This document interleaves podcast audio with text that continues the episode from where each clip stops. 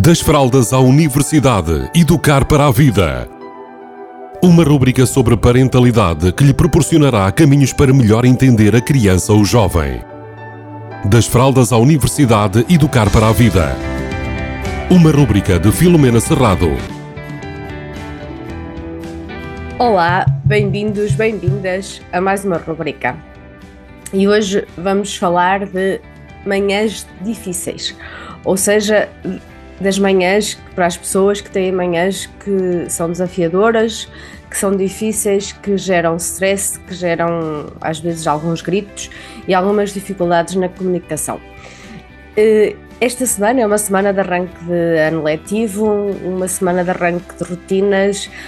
Um, para algumas famílias, uh, as crianças e adolescentes estão a levantar-se mais cedo e estão a ter que se despachar num curto limite de espaço de tempo. Então, acho que há aqui, ou daquilo que eu vou percebendo, há aqui alguns momentos em que são mais desafiadores. Começa logo por levantar. Levantar é algo que muitas vezes cria. Hum, resistência, não é? porque a cama é muito interessante. Então, o levantar, nós, se quisermos trabalhar isto, é importante trabalharmos no dia anterior, ou seja, sempre no âmbito da responsabilização. A que horas é que te faz sentido levantar? Quanto tempo é que precisas para conseguires depois fazer tudo e estar pronto à hora X, dependendo de casa para casa?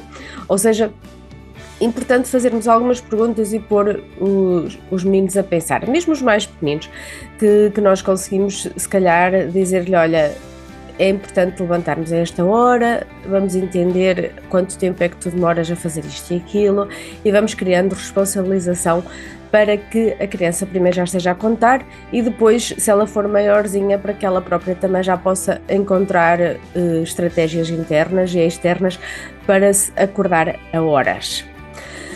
Depois a seguir é o vestir. E o vestir uh, é muito importante uh, porque às vezes cria mesmo confrontos desafiadores entre pais e filhos, educadores e crianças.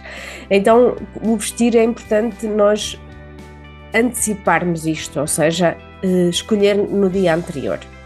Escolher no dia anterior ajuda e termos aqui muita atenção que, dependendo da idade da criança, é importante que ela participe nesta escolha e que, se ela for maiorzinha, inclusive, é que possa ser ela a escolher e que possa ser ela a decidir o que é que vai vestir a seguir, o que é que vai vestir no dia a seguir.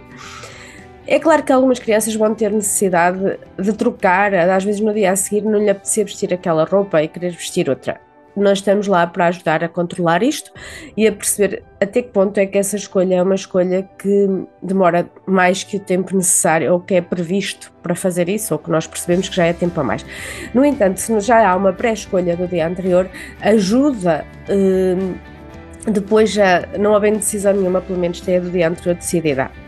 E aqui nós temos uma grande oportunidade de ensinar as nossas crianças a serem responsáveis e a serem decididas, ou seja, é uma das características que mais influencia uh, a nossa autoestima e a nossa capacidade de tomar, de avançar na vida, ou seja, sermos capazes de tomar decisões e de enfrentar as consequências delas mesmas. Eu sei que a roupa pode parecer uma decisão demasiado simples, no entanto, se calhar para uma criança e para um adolescente pode não ser assim tão simples, porque há toda uma escola e um conjunto de colegas e professores que vão pela frente, enfrentar no dia a dia, e isso poderá fazer com que eles. Hum, a roupa tenha aí um papel eh, preponderante nesta necessidade de aceitação enquanto pessoa neste ambiente escolar e neste ambiente uh, de adolescência ou de criança.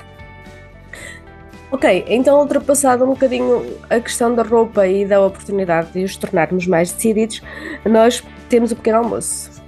Porque há crianças que têm mais dificuldade em tomar o pequeno almoço que muitas vezes de manhã, assim como nós adultos, muitas vezes de manhã não temos muita vontade de comer, então é importante nós irmos pensando com eles também no dia anterior, em alguns dias, o que é que para eles faz mais sentido. Claro que temos que ter cuidado, porque muitos deles, se calhar, vão nos pedir coisas pouco saudáveis. Ok, então dentro de um limite que nos pareça razoável, o que é que para aquela criança é importante. E algumas pode ser importante simplesmente tomar o leitinho ou beber alguma coisa e levar uh, para o meio da manhã um reforço uh, que não estão a conseguir comer logo de manhã. Então temos que os perceber e ajudá-los a integrar-se da melhor forma possível dentro das necessidades internas de cada um, de cada, de cada pessoa, de como é que funciona e o que é que é mais interessante porque nem todos nós temos os mesmos, as mesmas necessidades e os mesmos hábitos e as mesmas vontades. Há pessoas que tomam um pequeno almoço eh, forte e logo quando acordam, há outros que demoram mais tempo e há outros que só à meia da manhã é que conseguem acordar o estômago e, eh, e comer. Então, perceber isso. Sair. Outro momento tenso em algumas casas. Então, sair é importante que nós sejamos honestos na nossa comunicação, que às vezes não há a intenção de ser desonesto, mas às vezes somos um pouco desonestos quando muitas vezes para nós é importante chegarmos a horas e nós estamos a dizer que eles é que se vão atrasar para tentar pôr a responsabilidade e toda a culpa em cima deles.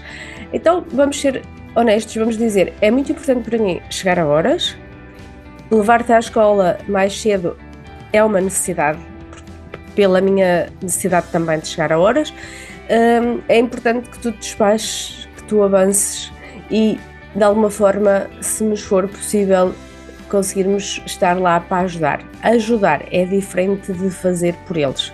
Ou seja, ajudar é agora tem mesmo de ser, se calhar vou ter que ser eu a apertar os sapatos, porque demoras um pouco mais. Então eu peço de alguma forma permissão para o fazer e explico porque é que eu estou a fazer aquilo e que não estou a avançar por cima de uma coisa que eles não conseguem fazer, mas simplesmente é necessário naquele momento eu conseguir uh, fazer isso de uma forma mais célere e dizer mesmo da próxima vez ou noutra altura, uh, com mais tempo, de certeza que tu vais conseguir apertar os sapatos, ou seja, comunicarmos pela positiva, comunicarmos no sentido de o qual é a razão pela qual eu estou a tomar esta atitude em relação a ti e evitar como é óbvio, nós tomarmos a atitude do género tu estás a demorar muito tempo a apertar os sapatos, dá cá isso, temos de ir embora, temos que nos despachar.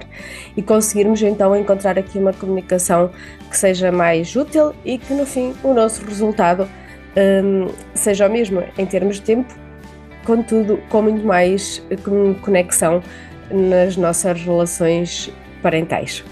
Beijinhos a todos e a todas. Das fraldas à universidade, educar para a vida. Uma rúbrica sobre parentalidade que lhe proporcionará caminhos para melhor entender a criança ou jovem. Das fraldas à universidade, educar para a vida. Uma rúbrica de Filomena Serrado.